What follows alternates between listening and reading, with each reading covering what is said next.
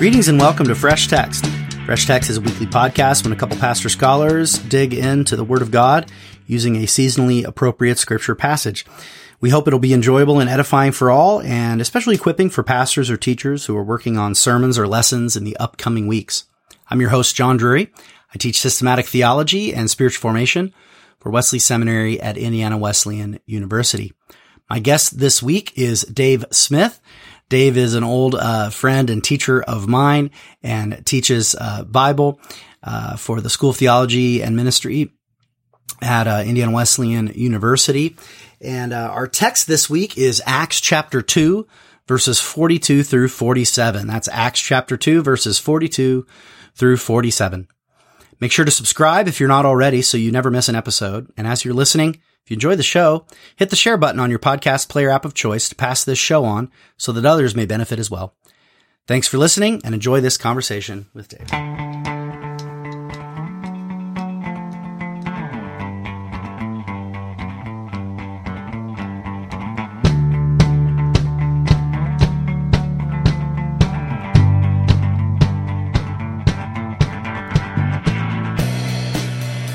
Uh, what do you say?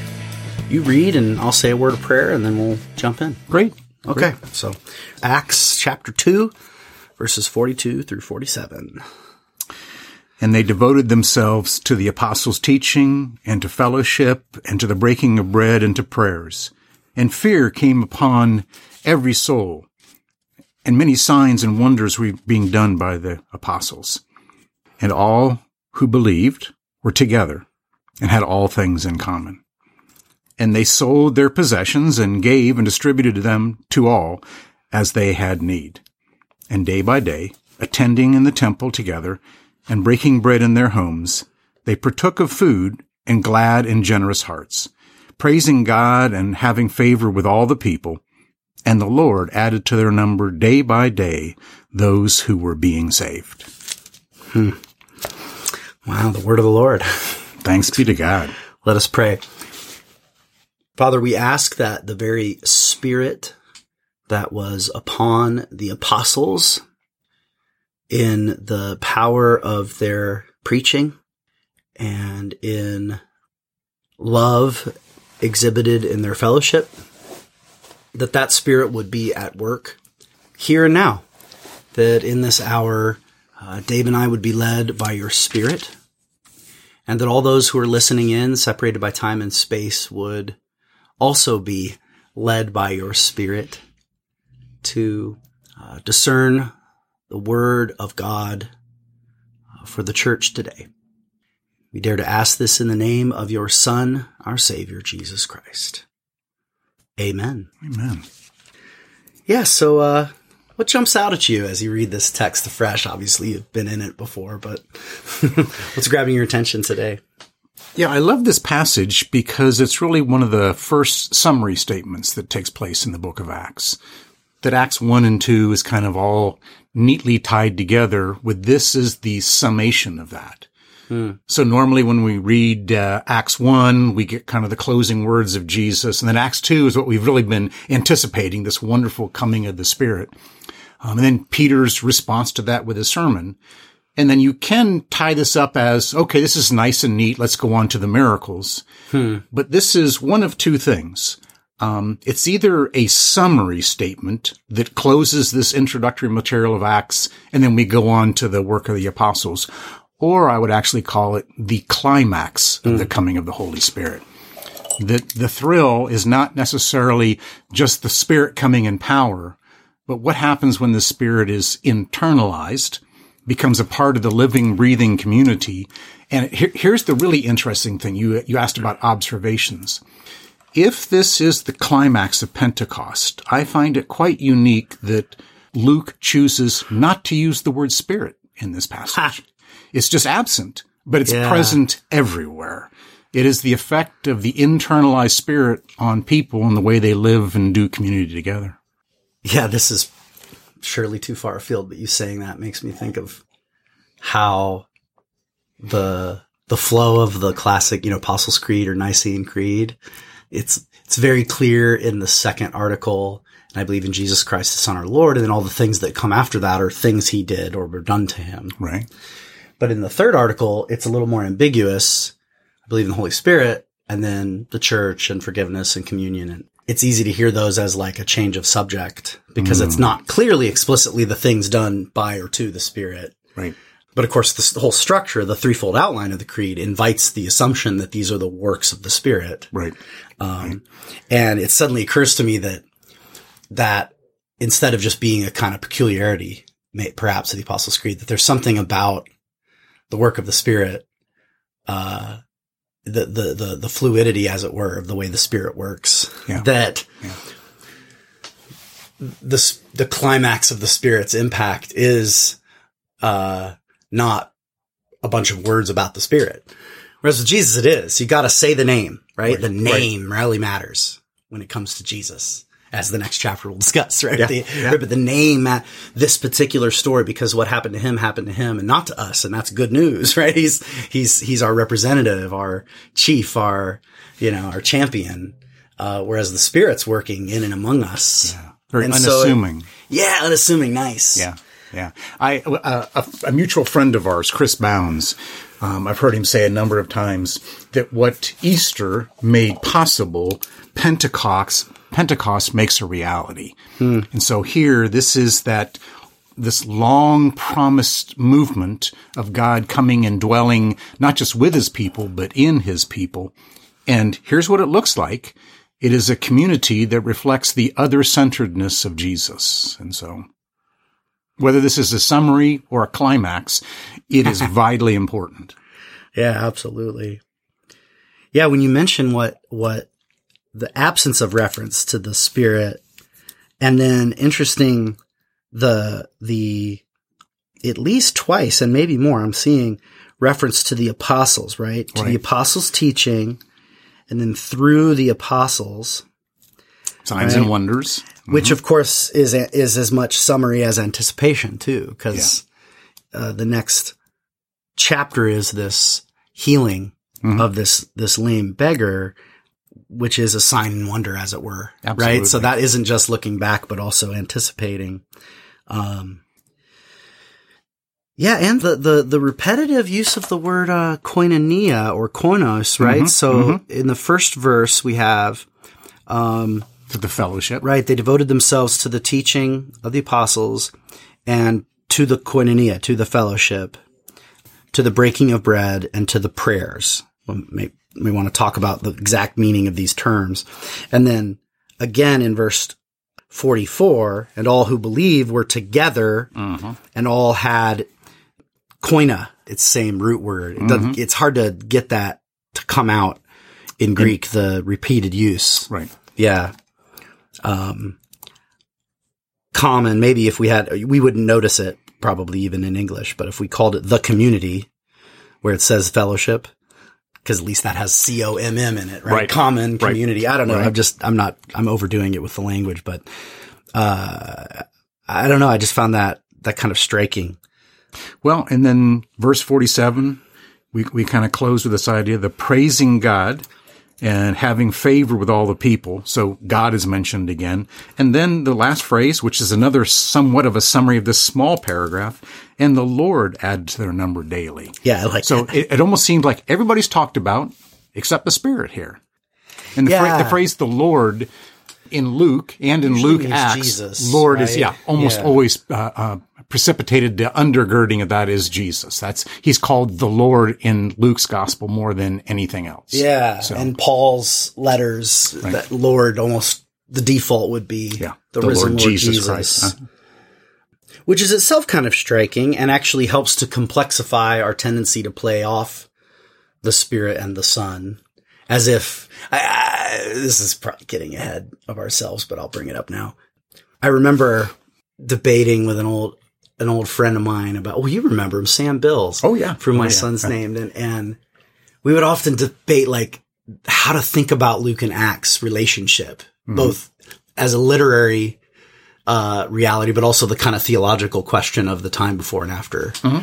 the Easter. And he was he is the first one to kind of point out to me the the problem, although he used, I remember him preaching it and then he kind of like rejected it. He was that kind of a person, constantly kind of changing his thinking. But he had, he had, I'd heard, he preached early on a sermon that used the language of like the baton, right? The Jesus handing the baton over to the apostles. And then theologically, that's the kind of movement from the incarnation to the Pentecost, from, from the son to the spirit. And, and then he came to this like realization when he was in like seminary. He's like, no, I think that's dead wrong because actually you read Acts, Jesus keeps showing up. Jesus himself's actually doing things. Right. He has speaking parts in Acts later. He'll talk right. to Paul right. or Saul. Uh, and Stephen sees him at the right hand. And then now one that I maybe never noticed before, already even here. It's not just that the apostles are talking about him as a figure of the past, but he himself is present and active. Right which then means in a certain sense the spirit is being referenced here because the spirit is precisely how the risen Lord acts yeah. in this time between the times. I yeah. don't know, maybe that's getting ahead, but well, um, you're, the you're, Lord added, I think, just really matters. At the beginning of the passage, this this phrase "and they devoted themselves," mm-hmm. it, there's not enough emphasis in the English to really give us oh. the, the, complexity of the Greek. It's a technical phrase. It's a periphrastic construction, which is okay. a form of the verb to be and a active participle. Ason proskarteruntes. Yep. And so all this, so it, it would almost have to be translated, and they continually devoted themselves. It has more of an active, ongoing sense to this. And they were present and active in the devotion toward. That's right. I mean, and, that would and, be silly. And the apostles' teaching, when you read through all of the sermons in the book of Acts, there's such a, a, a, a wide uh, area of interest that each one has because each one is context, contextualized, whether it's in Jerusalem, Judea, Samaria, to the ends of the. Mm. So you go to Mars Hill.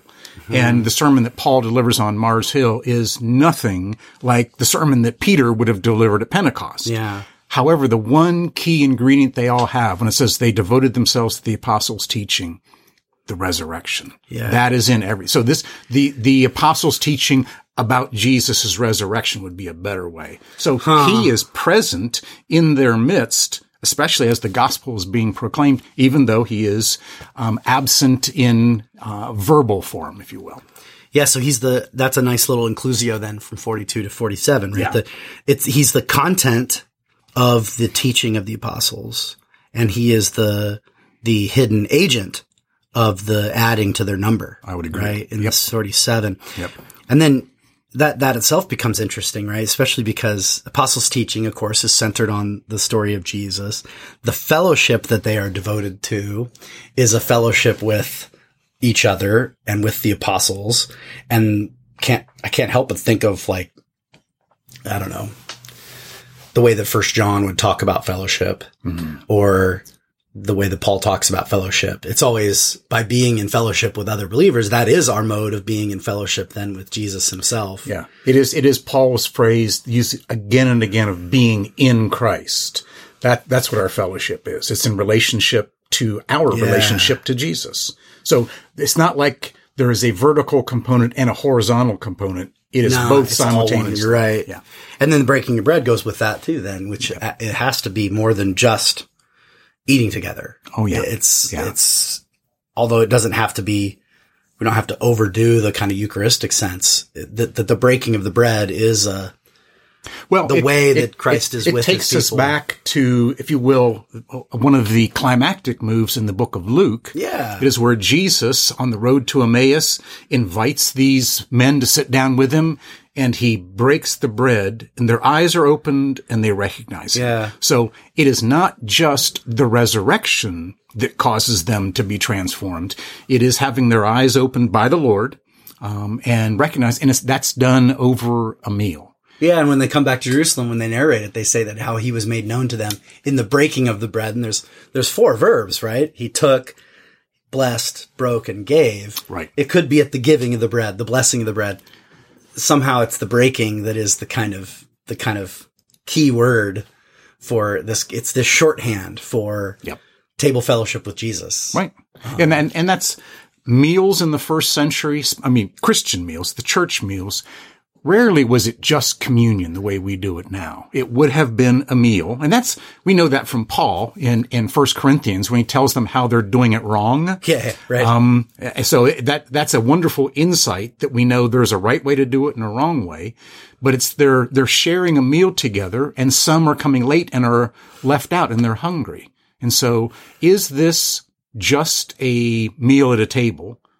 Uh, is it communion? It's probably both and, and hmm. almost always that would have been the norm. Yeah, and the repetition is then really interesting in 46, right? So they're they're daily attending temple and breaking bread in their homes. Right. So breaking bread goes with I, I never saw it in their homes in 46. I don't know how I missed that. Well, it's it so is- obvious, right? It's this wonderful sense, the coming of the Spirit, the transforming of us to be the community of God in Christ is both public, the temple, and private in the homes. Um, and it's not Nice, like yeah. we are, we are only Christians in our homes, but in our public display as well. And the ancient church, without, without a doubt, the ancient church did not evangelize the way we do. We bring our friends into a church to hear worship and then to turn the pastor loose on them so they can be converted. it was our jobs as that community to share with our friends um, in the marketplace. And that's where the transformation took place. yeah, well then that raises some interesting interpretive questions that uh, we'll come back to after our breaks. Let's take a quick break.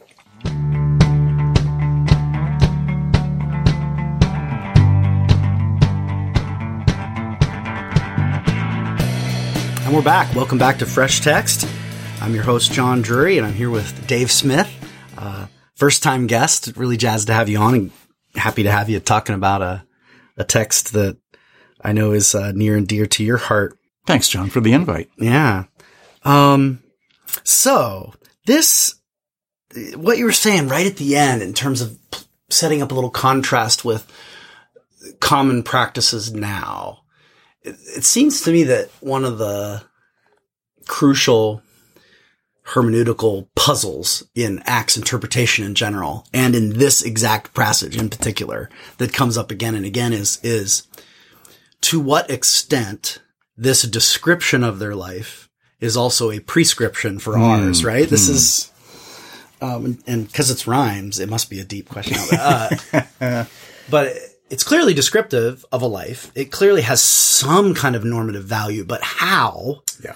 And in what way and to what extent is a toughie.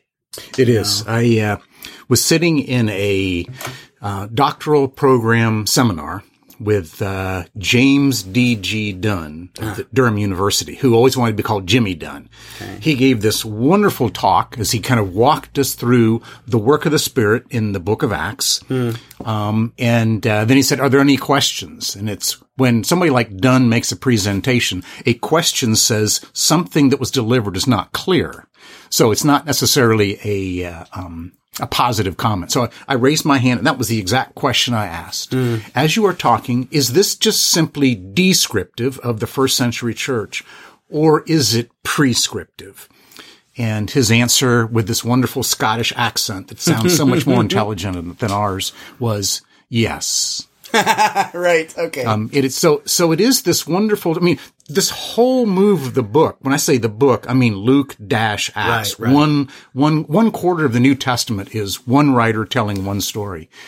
And it begins in these opening chapters of Luke with the word spirit occurring 16 times and the spirit came upon, hmm. which is totally foreign to the way Matthew and Mark and even John tell the story. right. So it almost seems like as if the spirit is the spirit of prophecy from the Old Testament Yeah. of how God will come upon people like uh, like Mary and Zachariah and and people that meet the baby Jesus in the temple, whether it be Simeon. And then the then the term spirit disappears altogether, except as it is associated with Jesus. And then this promise at the very end, wait, wait in Jerusalem Yeah. for the Father's promise. Doesn't say spirit, for the Father's promise. And then this explosion of energy that takes place in Pentecost and boom, to our passage then, that all of a sudden the word spirit occurs in the gospel or the book of Acts four or five times more than it does in the book of Luke. And then it will continue through the life of the church. So if you ask, is it descriptive? Yes, it describes what happened in Luke and in Acts. And is it prescriptive? Yes, Paul comes upon us and very clearly says in the book of Romans that unless you have the Spirit, um, and so the Spirit becomes paradigmatic for life in Christ. Yeah, and I, I, I saw what you did there because what is being prescribed is our own openness to the Spirit's leading, which then leaves open the exact form that that might take in a different place and different time, which is actually very true to the book of Acts, because of course this exact summary would not actually describe Christians outside Jerusalem. Right. Because clearly, like, this is a temple centric. That's right. Christian community. I mean, even. And Jewish centric. Yeah. So even the prayers, I was thinking temple centric because even if you get Jewish believers from a synagogue, synagogue's not the same as temple, right? right. And that's so, right. so yeah, that's the next layer. So there's, there's the move from temple to diaspora synagogue and then the move from synagogue into well and don't forget this wonderful move Gentile that, that takes place is in the book of Acts or the book of Luke, it seems as if the temple is that center. It, yeah. it is predominant oh, in Luke, parallels. which is quite surprising. And then when you come to Acts 2, the Holy Spirit comes. And then if you want to take this now to uh, chapter 10 of Acts, where you have Peter and Cornelius meeting. Mm-hmm. And there is this unbelievable phrase that's almost kind of, for us as Christians, a throwaway, where Cornelius says to Peter, now, in the presence of, of God in this place, tell us what he is up to. And the thought of the mm. presence of God being real, intangible ah, in the house this. of a Gentile is unbelievable language. Okay. So we, we think of it, of course God is everywhere, but a Gentile, that God being in the house of a. Gentile. So all of a sudden you go from tent- temple centered to house centered and you see it in this passage. It's being anticipated. Yes. It's, it's corresponding here. Exactly. Because is the phrase the prayers at the end of 42, I mean, is that a reference to the public prayer life at the temple? You think, or is that is this debated in the commentator? Yeah, yeah it is. I, mean, in in this introductory phrase, this uh, and they continually devoted themselves to the apostles' teaching, to the fellowship, to the, the breaking, breaking, of bread, bread, and to the prayers. And that's a technical term because don't forget when we come to the next chapter. So this is somewhat um, looking back and looking forward. When we come to the next, we see the two apostles coming into the temple at the time of prayer, three in the afternoon. Okay. Yeah. And so we just think that's a nice clock time. No, nine in the morning and three in the afternoon are these two times when sacrifices are given, incense is offered, and as you know from the book of Revelation, incense is the prayers of the people that's going yeah. up to heaven. So I do think it's a technical time of prayer in the temple, um, but it will be wonderfully elaborated on because of the presence of the Holy Spirit and people being everywhere that Paul another throwaway verse in First Thessalonians that you will pray continually without ceasing. Mm-hmm. And so um, I think this is a technical term, but I think it's also being introduced that prayer can be done at any time and it's expected to be done at all times. Yeah. I mean, then all of a sudden that becomes relevant for like, you know, even praising God in 47. Again, a general statement, but could be saying, that they remained devout, uh, not just devout Jews, but devout Jews who were devoted to the temple in its life. Right. And again, it's back to that prescriptive thing. I, I know part of it is when I've, I've seen this happen, especially on like college campuses. Someone will experience a, um, there'll be a big, uh, movement of the spirit will occur, mm-hmm. right? And and what do you do? You start reading Acts, right? Right. and oh, and yeah. And you get to this, and they start saying, "Well, we need to do these things," right? It's easy to see this as a checklist, right? And which kind of I, I hear you kind of not to to dismiss what's here, but kind of you can think of it as here's the things that people do who want to be receptive to the Spirit. And I'm hearing you narrate it a little bit more the other way. These are the kinds of things that these people do because they've been receptive to the Spirit. And if you keep reading the book of Acts, you'll have more summaries that have a different vibe and a right. different flavor and different details. Yeah. But the, um, the, the, the thrust remains the same. As you mentioned, the apostles' teaching, that part remains continuous. Um, Well, it moves from, I think there's two ways of um, defining that to the teaching that the apostles did. But do not forget that as soon as the deacons move out of Jerusalem, Mm. Yeah. the apostles aren't with them. All of a sudden, this becomes Philip and Stephen and others. So I, I think in this passage, the it is apostolic teaching it becomes. that's that's exactly Ah. right. So, it becomes the the apostles who are teaching in this part. Then it becomes devoting themselves to the teaching that others are doing that the uh, apostles taught us. So it's it's handed off to the next generation, if you will, or in the book of Acts to the next destination, which will hmm. be Samaria, Judea, and into the ends of the earth. So then it's fair to say that, I mean, in a way, all four of these practices take on new particular character as the gospel um, by the Spirit moves forward. Yeah, Right, I mean- off, often in kind of in, in in the church world we call it contextualization. Yeah. So all of a sudden these things are true right here, but they may actually have to be applied to a different location, different language group, different culture, socioeconomic background. Yeah. So like uh, in terms of these four, you've got apostles teaching. All of a sudden, the shift as it spreads moves more and more towards you know it moves from the apostles teaching to the apostles teaching. Right. The content Right. becomes dominant. It needs to be in continuity with them, and then the fellowship has to take the kind of form that's going to actually be workable in those communities. So it's clear, even in the book of Acts, by chapter 20, that you've got the weekly meeting on the first day of the week. That's referenced in Acts 20 and other places. The shift to the weekly meeting. So I've had people read this after a big outpour of the Spirit, and it's fine. I just always hope that they keep reading. Right. Because maybe for a season, it'd be really cool to have your small group that meets every day. Right. Because I've heard people say like, "Oh, your small group should meet every day," right? And that's a kind of narrow prescriptivism that I do worry about with this passage.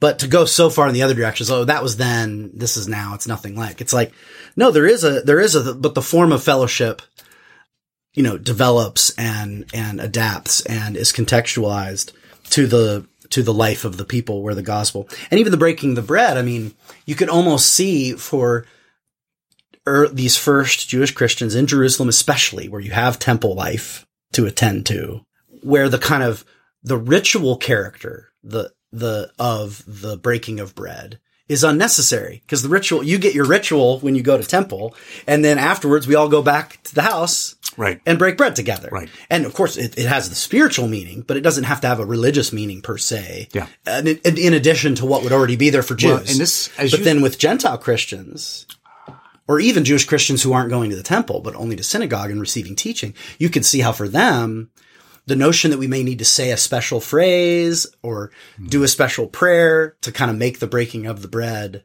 a kind of act of worship. It's suddenly occurring to me that that actually kind of makes sense that that would become slightly more ritual. As you can see, it is in Paul's letters. It's a bit more, Right. there's some kind of form there that even the breaking of the bread takes on a new layer when it no longer has the kind of worship life of the temple to take as its assumption. You know what I mean? Right. And yeah, if the temple's not, well, given two facts. One is if you're somewhere else in the diaspora, the temple's not there.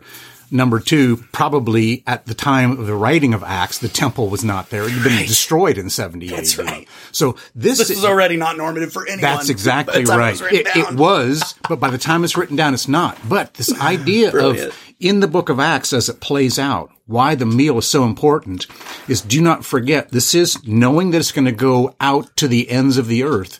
The very first time you really get this sense of a Jew and a Gentile eating together, again, is Cornelius. Right. Where Peter goes into the house that he should not be going into if he was obeying the strictest sense of the law, because it's against the law to You eat have to be purified to enter the temple again. that's right. That's right. And again, that's why I think Cornelius's words, going back to what we are talking about before, is that he says, now here in the presence of God, tell us what he is up to. And they're eating together. And so you get this sense that episode is actually being defined here by the term koinonia.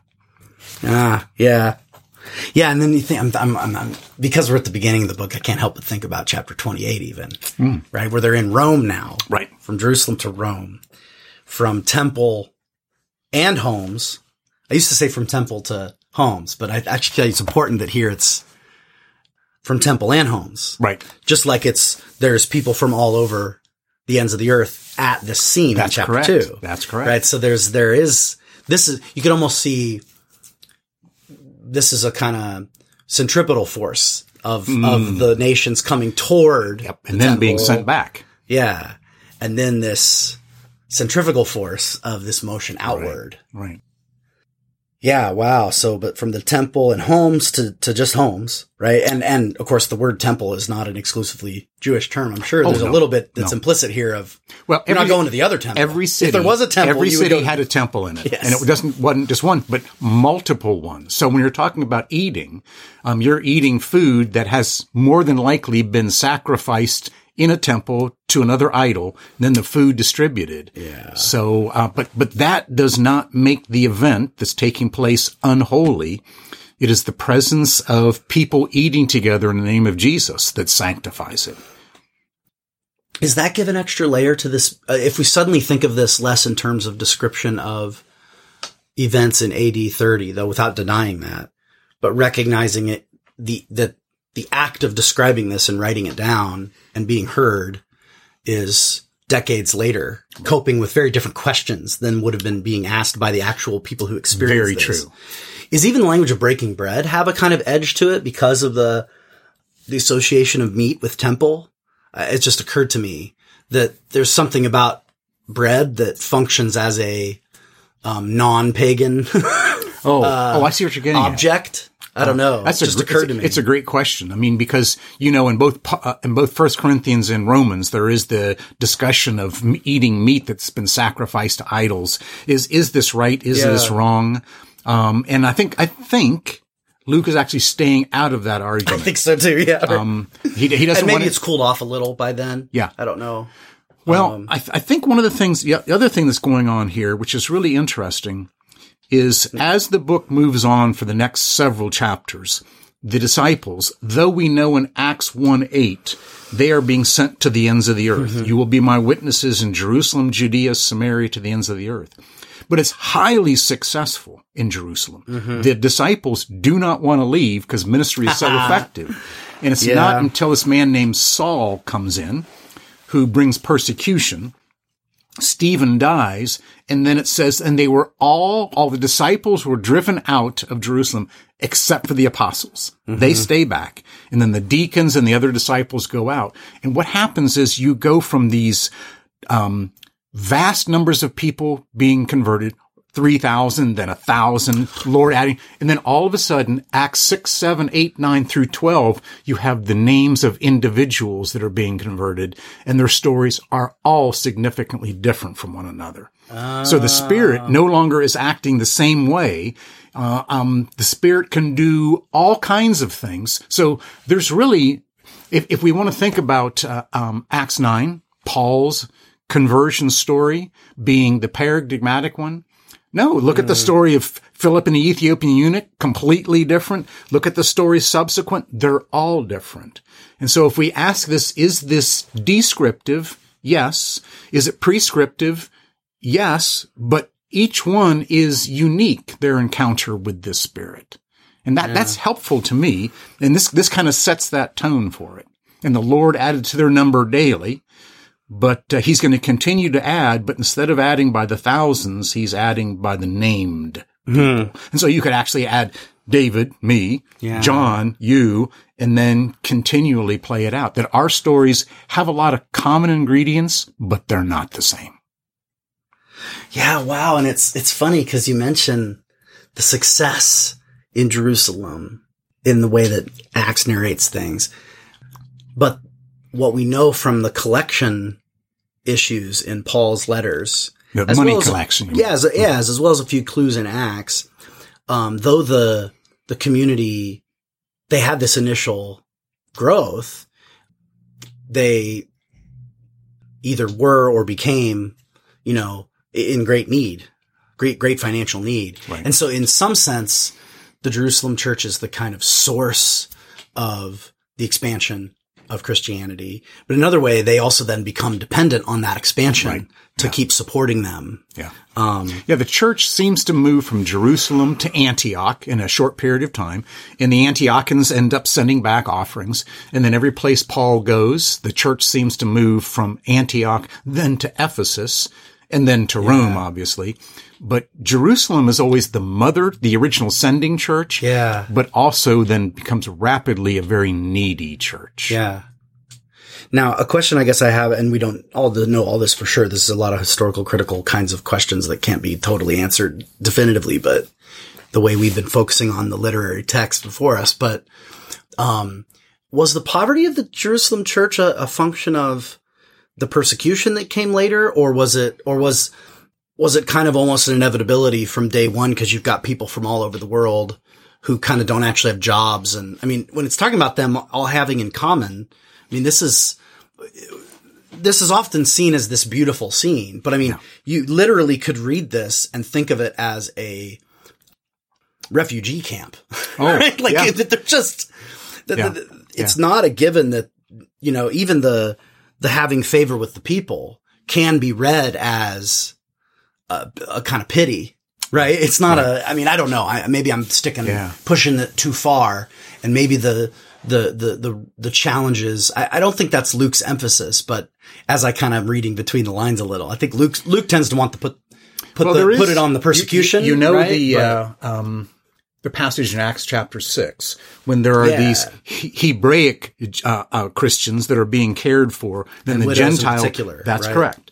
And so here, here's kind of a basic uh, they're both poor. Who- who gets the sociological issue. Yeah. is that if you knew you were going to die.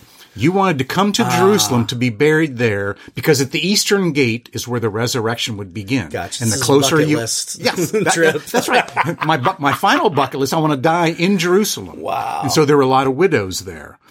And if you read through this Okay. passage, it's really, I mean, this is again, uh, this goes back to our opening discussion about observations. You read through all the pronouns. Mm. It's always a plural pronoun, except when you talk about the one, someone that has a need.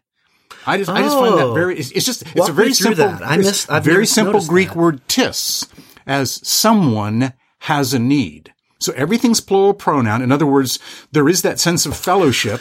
as anyone had, any had need. Any. That's the only, and some translations. One is better, someone's better. It highlights the singularity in That's correct. contrast. Yeah. Some translations, I think the NIV actually says as he has a need, thinking it's a male. It's not. It's anyone having a need.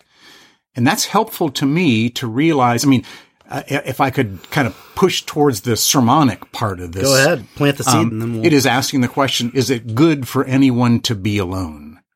I think the body is just saying Hmm. no, uh, or, or the text is saying no, that w- when somebody has a need, they are seemingly cut off from the community, and it's the community's draw, job to draw them in and supply those needs.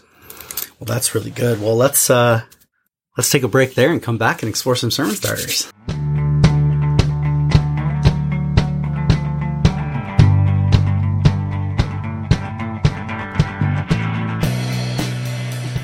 And we're back. Welcome back to Fresh Text. I'm here with my guest, Dave Smith, and we're looking at Acts chapter 2, verses 42 through 47.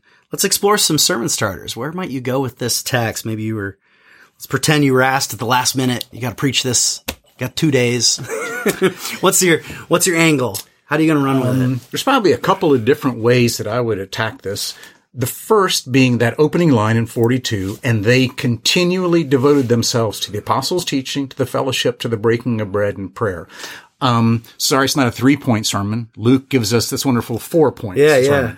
And so to kind of unpack each one of those, that what, what is the apostles' teaching and realizing that earlier on in the book of Acts, uh, chapter one, when Jesus is walking with his disciples post resurrection for 40 days with them, teaching them. Now get this, teaching them through the Holy Spirit.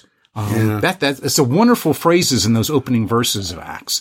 And so we get this idea of how do we unpack what the contents of the apostles' teaching was?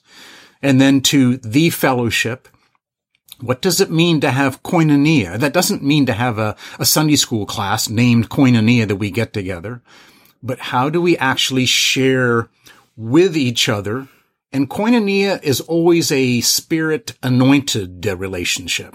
So what does it mean to be in Christ together and with one another and shaping that?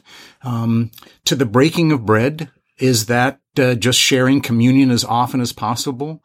Or there is something of great tangible spiritual nature that takes place when you have a meal with somebody not just first century, but even today. And John, I would say we've, we've lost the habit of having meals together huh. with each other. And at best we do a subway run and, and, uh, may eat a sandwich. But what does it mean to linger over a meal and talk about one another's needs? And then to, to the prayers. Um, I was doing premarital counseling for a couple not too long ago. Um, and Angie and I always kind of make a move. We kind of talk about all the values that you want to um, infuse into your relationship. And then the final conversation we have is on intimacy. And so you can't begin with that. You kind of move to the end. So after building a relationship of trust, uh, um, I, remember asking the question to the young girl that we were, uh, that was getting married. So were you and your fiance intimate yesterday? And she shocked, kind of pushed back. what, what do you mean by that? I said, Oh, the most intimate thing that you share, human to human, is not your body. It is what you're asking God to do in and through you. It doesn't get more intimate than that. Mm. This is my area of brokenness and I need you to help carry it. We don't do that very well either. We, we actually tell people, yeah, I'll pray for you rather than stopping and praying at that moment. Mm. But then to do that follow up and ask, has God actually accomplished in your life what you asked him to do? So I, that right there would be my first jump off. It's a wonderful four point outline, but don't tell people what you think this means. Speak for Luke. Yeah. Allow Luke to flesh out each one of these four ma- uh, matters. Oh, it's nice because you actually can kind of do a, again, kind of reading this less as summary of what what is, has emerged and more as, or equally as an overture of the whole to come. Right. You know, to fill out each of those four concepts with with what we learn from both the book of Luke and the rest of Acts. Right. Which then also then helps to address the descriptive prescriptive problem indirectly by highlighting the variety of the way these forms take place. You know, like when you get to the prayers to say, now for them, you know, for the Christians of Acts 2, this meant participation in worship in the temple. Right. Uh, and perhaps table prayers for the first Jewish converts in synagogues outside.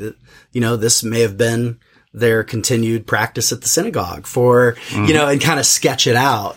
Uh, yeah. but by the time you're in a kind of Gentile dominant church in, in Greece or Rome, of course, Paul would have had to teach these people how to pray because all they knew how to pray was and he does. pray to the I mean, gods. When we read his letters, we find his yes. prayers embedded in there. So we don't have to, well, I would say one of the things that Acts does for us that's so helpful is it actually teaches us that the prayers that we offer in our churches are, would it be okay if I said a little bit substandard of an Acts level? I mean, when, when Paul, or excuse me, when uh, we read of the prayers of the people in the book of Acts, mm-hmm. it is mm-hmm. not necessarily that uh, he would heal them of disease. It would be in the face of persecution, we ask for boldness. Um, that that's yeah. that's transformative. Yeah, and, and I mean not to get too into the weeds of the lectionary structure because I don't really care. This isn't this isn't uh this podcast isn't for lectionary preachers exclusively or even primarily. It's more I just didn't want to be the one picking all the texts. Uh, I wanted them to, you know, I wanted to do that. Yeah, I wanted to just have a variety of texts as yeah. our jumping off point. But fun fact, this particular year, year A we're in, year cycle year A, um, the the section the prayer you're referencing in Acts 4 right. is not one of the readings uh, really? uh, this year. It, it, there's a three year cycle, so you get different okay. Acts stuff okay. every year. Yeah. Um, this year, it's uh, the heavy emphasis is on chapter two. Hmm. So this is the third podcast just on chapter two. So you're, you know, so I mean, we kind of do the first half of the. It's actually there's four because you double back to it for Pentecost, but you do kind of the first half of the sermon and then the kind of response, yeah. and then this. Um, but, uh, yeah, so the um, that would actually be really powerful to since that is the fourth uh, text to be able to even the 4th Mm-hmm. thing mentioned to even end with that prayer. Not that we have to end there. We still have more. We'll, we'll, you said you had more than one idea, so this is just the first one. But I'll just read it for everyone to or pray it just to hear it. Sovereign Lord, who made the heaven and the earth and the sea and everything in them, who through the mouth of our father David, your servant, said by the Holy Spirit, why did the nations rage and the peoples plot in vain? The kings of the earth set themselves and the rulers were gathered together against the Lord and against his Messiah.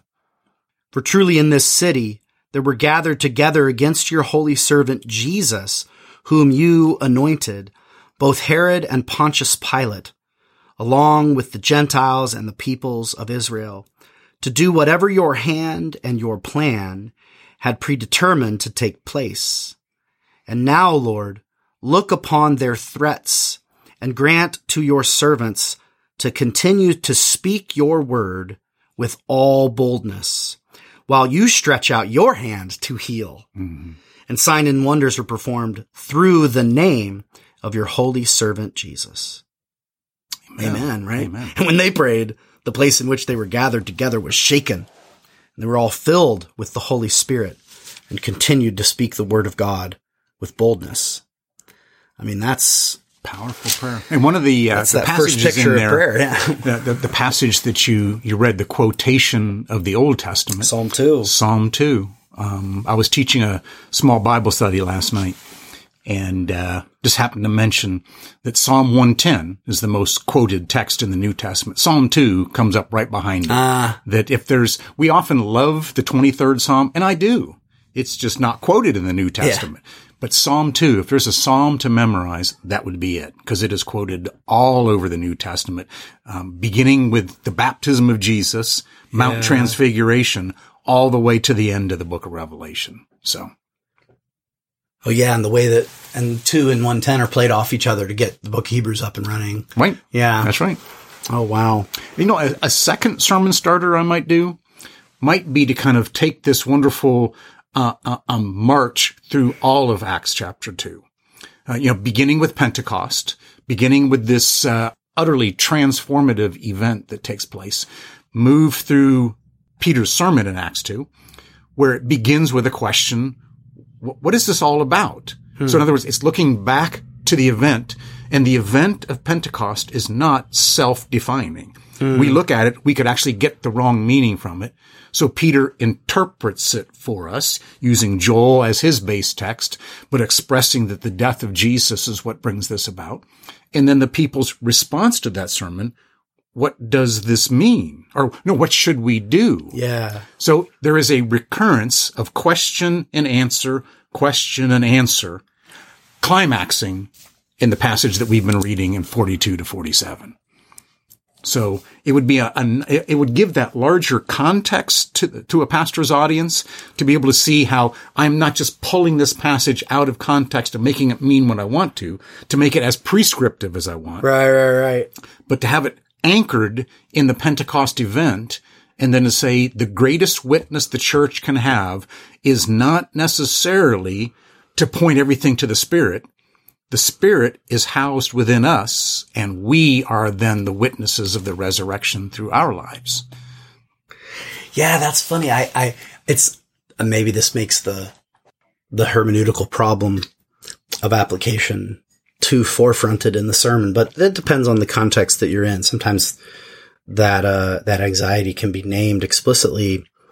It's striking. It just this just dawned on me as a possible sermon uh idea, but but this that build up, tell that story, and if you've been preaching already on Acts, you know you can you can just summarize, but you can build up to 37 uh, you know, what shall we do?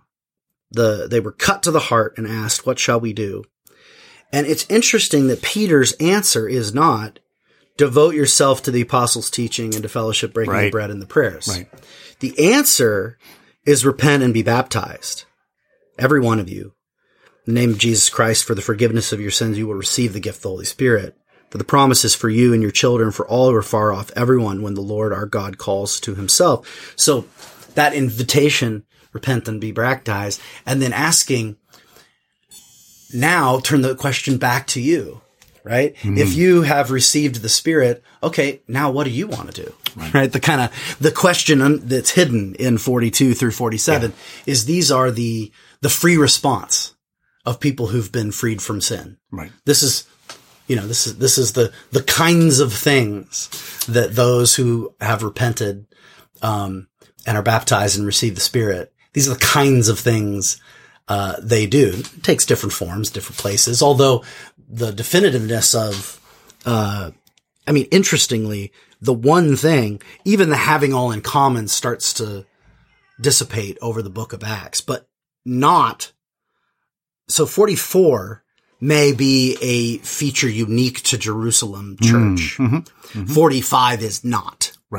Right. 45 remains definitive of the community all the way through the book of Acts of the selling of possessions and distributing to those in need. That doesn't drop. Right. You know, and I think sometimes we mix those two together and think, oh, there's this kind of communal lifestyle and that's not descript, that's not prescriptive. We don't all have to do that. And I think actually from a literary point of view, you can defend that because that isn't the way that the later books, the later churches in the diaspora are described as having all things in common in the way that this particular community was in a strict sense, but 40 in a strict sense, but in the, the point of it is caring for those in need. That remains a consistent Right. way of life in is. 45. It is. I mean, I'm a fan of 44 too. I'm just saying like the, the notion that, that, uh, that every single time the church spread out, um, a sort of communal lifestyle was established is just not, it's just not defensible historically, literarily, or theologically. I mean, if it was, I'd, I'd stick up for it, but Yeah. it's just not, not every, not every Christian church is a kibbutz, you know?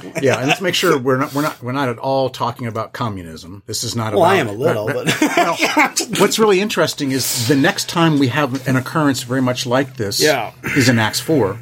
In Acts 4, a character is introduced that we haven't heard of before. His name's Barnabas. Ah. Right. And the re- he is brought out as the epitome of a, as a disciple is, um, he just sells things and brings them to the feet of the disciples and, or the apostles and gives it. So, and then the next story, of course, is Ananias and Sapphira Mm-hmm. who are contrasted with this. And we often make this play that did what they do, was it really so bad? I mean, they Hmm. gave part of it. The issue is they didn't declare the Lord as the owner. They took uh, upon Yeah. themselves, and it was that they actually lied to the Holy Spirit. Yeah. That that's the, if you will, the unpardonable sin. yeah. And the, and the, as you're going on, I love this again this backward reference that wherever Paul seems to be going, and sometimes to extreme poverty places where he's setting up churches, they're actually giving money to go back to Jerusalem. So it, at least these funds do return that way. Yeah. So so a a, a spirit led community is I would I, I rarely say the word always, but let me kind of put it in here. A spirit led and spirit developed community is always other centered. Yeah.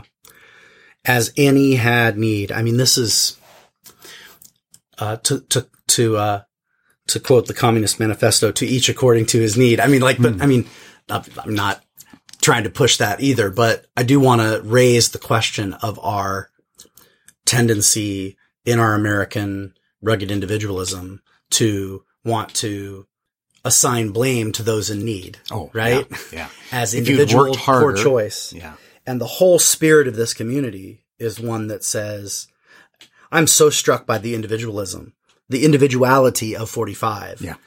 Every single other, I mean, I'd never saw that contrast till you pointed it out to me. This, there's only one singular pronoun Right. and it's based on need. So then it's saying, when it comes to my possessions, I don't think of my possessions as mine, right? But when I think of need, I do think of that as yours, right? Individuality matters when it comes to assessing need. Yeah. And is irrelevant when it comes to assessing, uh, my own, uh, uh, you know, possessive, uh, my own, uh, property rights, et cetera, et cetera, right? Yeah. That kind of real, that re, that response to each individual need, right? That that's, that that's the act of this community. And it's fun because then you get kind of a, right? This is neither, uh, this is neither strictly communitarian nor strictly individualistic picture, right? Right. Because it isn't just saying, you know, everybody just pitches in and everybody's kind of equal. It's much more of a kind of, Uh, who has need? What can we do? Yeah. Right? Let's respond. And isn't it interesting that need is not fleshed out? Yeah. Uh, I, I don't know what it is as, as this someone has a need. It's almost, uh, it- it's, it's, it's very similar language to Matthew chapter five, where it says, uh, and you're coming to God to worship and you're bringing a gift and you find you have same phrase, tis, you have something with a brother. You leave the gift, you go and be reconciled, and then you come back to worship. Doesn't and specify if it's a sin. you or a have no idea what a- it is. So I, I think this is where the wonderful gift of the Holy Spirit. Um, it is your need or my need may be vastly different. I'm not going to describe it. Uh, I'm not going to give you all the law according to the book of Leviticus, all the different needs that are there. It is just if if you find that you are you have something, you have a need, and I love the way it's just not fleshed out. Oh, it's beautiful. I mean, if if if this was uh, again, this is maybe a third sermon idea, but although it could be the way that uh, you flesh out fellowship, since the word fellowship connects to the holding all things in common, it's the same koinonia term.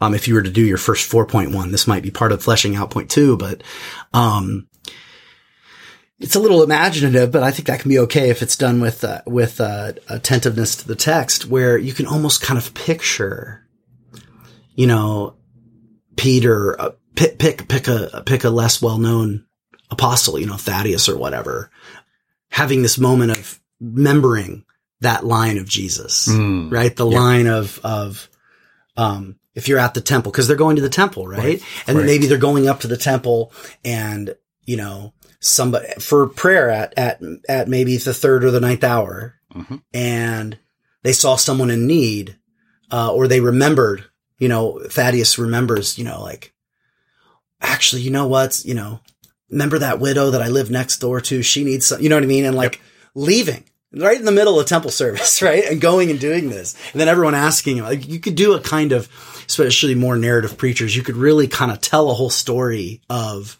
a kind of remembering the words of Jesus and beginning to live them out. Right. You know, having heard the word and thinking, yeah, that's pretty cool. But I mean, if you're a Galilean, that, that temple imagery actually didn't really, you didn't even know how to, it was almost like you didn't know how to apply it yet. You're kind of like, you know, Yeah. uh, and to think of like, wow, it's like th- this teaching of Jesus is, we're finally living it out, you know? Mm-hmm. Well, and that could be inspiring, you know? Um, the the phrases you use, like in, in the midst of worship, to go and reconcile. yeah. I, I love. Again, we've mentioned a couple of times uh, Acts ten with Peter and Cornelius.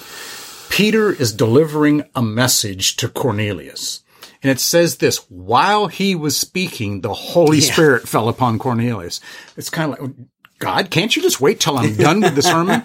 and I really think in the midst of church services, we have too much decorum. And I, I don't want too little, but I do want there to be freedom that if the Lord does say, John, or if he brings to my mind you, and somehow I know I have some sort of disagreement with you, do I wait till the proper time or do I go then and kneel down to you next to you in church and say, would you forgive me? Um, what a great model that might be to people to actually see Jesus speaks through his spirit and people respond without hesitation. yeah. And maybe With if there's glad and generous hearts. yeah. and if there's a maybe a last sermon I would preach, um, I think I'd begin working on that. What I, what you might call is this summative or climactic passage. This says, "And the Lord added to their number daily." Yeah. Um, it would probably actually put an end to all of our evangelism committees because it just says if you actually act like the embodied spirit of Christ, God will draw people in. Um, it'll it'll be that kind of family life that will draw people in. Um, and Philippians uses a similar phrase where uh, it actually says the witness of the oneness of the community. This is Philippians 1:27 and following. The oneness of the community will be a word of salvation to the church and a word of condemnation to those who are perishing. So th- the best word we can do, the best way we can actually act like Jesus is to be one. So that's Philippians. That's Romans 12. That is, uh, um, John chapter 17. But Philippians 1, 27 and following just wants us all to be one. And you don't have to worry about evangelism. If you are one, the Lord will draw people into that. this is a clear sign. Yes. Clear witness. Wow. And so oneness, uh, um, uh, uh, realizing the sovereignty of God and that the things that I own, I don't. I'm just a steward of them. The eyes to be able to see the need, singular, the need, the person that has a need, and I and I help to meet that need. Um, this is exactly what it means for God to entrust you with other people. Yeah. Man, I'm so struck by the singular. I'm sorry to harp on it because it's so easy to preach on a passage like this and talk about needy people in the general, in the mm. abstract, and to fall into this kind of patronizing relationship of seeing individuals as simply instantiations of a group of needy people. Right. As opposed to responding to, you know, the, the individual face of the other and it's, and his or her yeah. particular need and to recognize the, yeah, the divine ownership of all that I do supposedly own as well as just the sheer excess of it all and that I it, can rely. It, it, does make an assumption. It's a strange assumption in the text that needs are met with the, the sacrifice of others, uh, mm-hmm. predominantly possessions, uh, uh, financial. Yeah. Um, but there's not a direct cause and effect. In other words, there are many people around us that are poor, but if they are a part of the body, they may actually be part of the need, uh, the, the need completers in other people. Mm-hmm. You don't have to have the money. It may be, and this is Paul, Second Corinthians 1, where it says, um, this, this, instead of Paul introducing this thanksgiving that he normally does in every book, in Second Corinthians, he begins with the blessedness of a God that comforts us with the comfort that you have been mm. comforted with so that you might be able to comfort others. Yeah. You don't need to have money to be a need helper with somebody else. You just may need to have that shared experience. Yeah. Wow. So wealthy does not mean I can now be a helper in the church. Being willing. Yeah. I, I, I often as you well know, for pastors that are listening, one of the yeah. one of the hardest things for people to do is when there is a tragedy, could be an illness, could be a death. People often say, "I didn't know what to say, so I didn't say anything." Mm. And often I would just say, "The only thing wrong is doing nothing." Um, even saying the wrong thing is much better than being yeah. silent.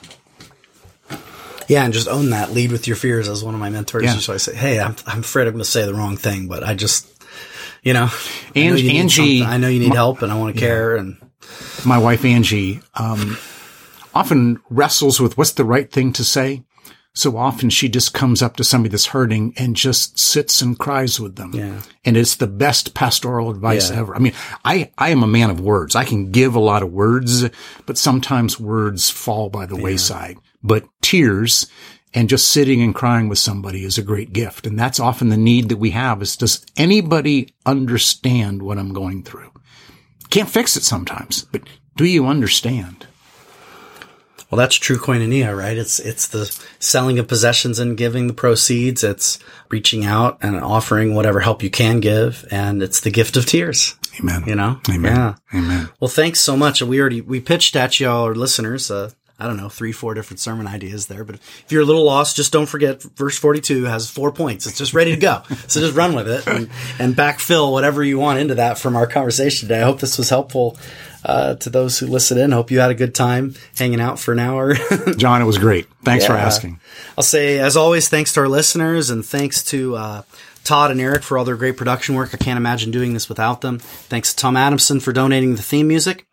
And thanks be to God for his word and for the uh, opportunity to hear it and study together. With that said, we say have a good preach and a great week. Bye bye.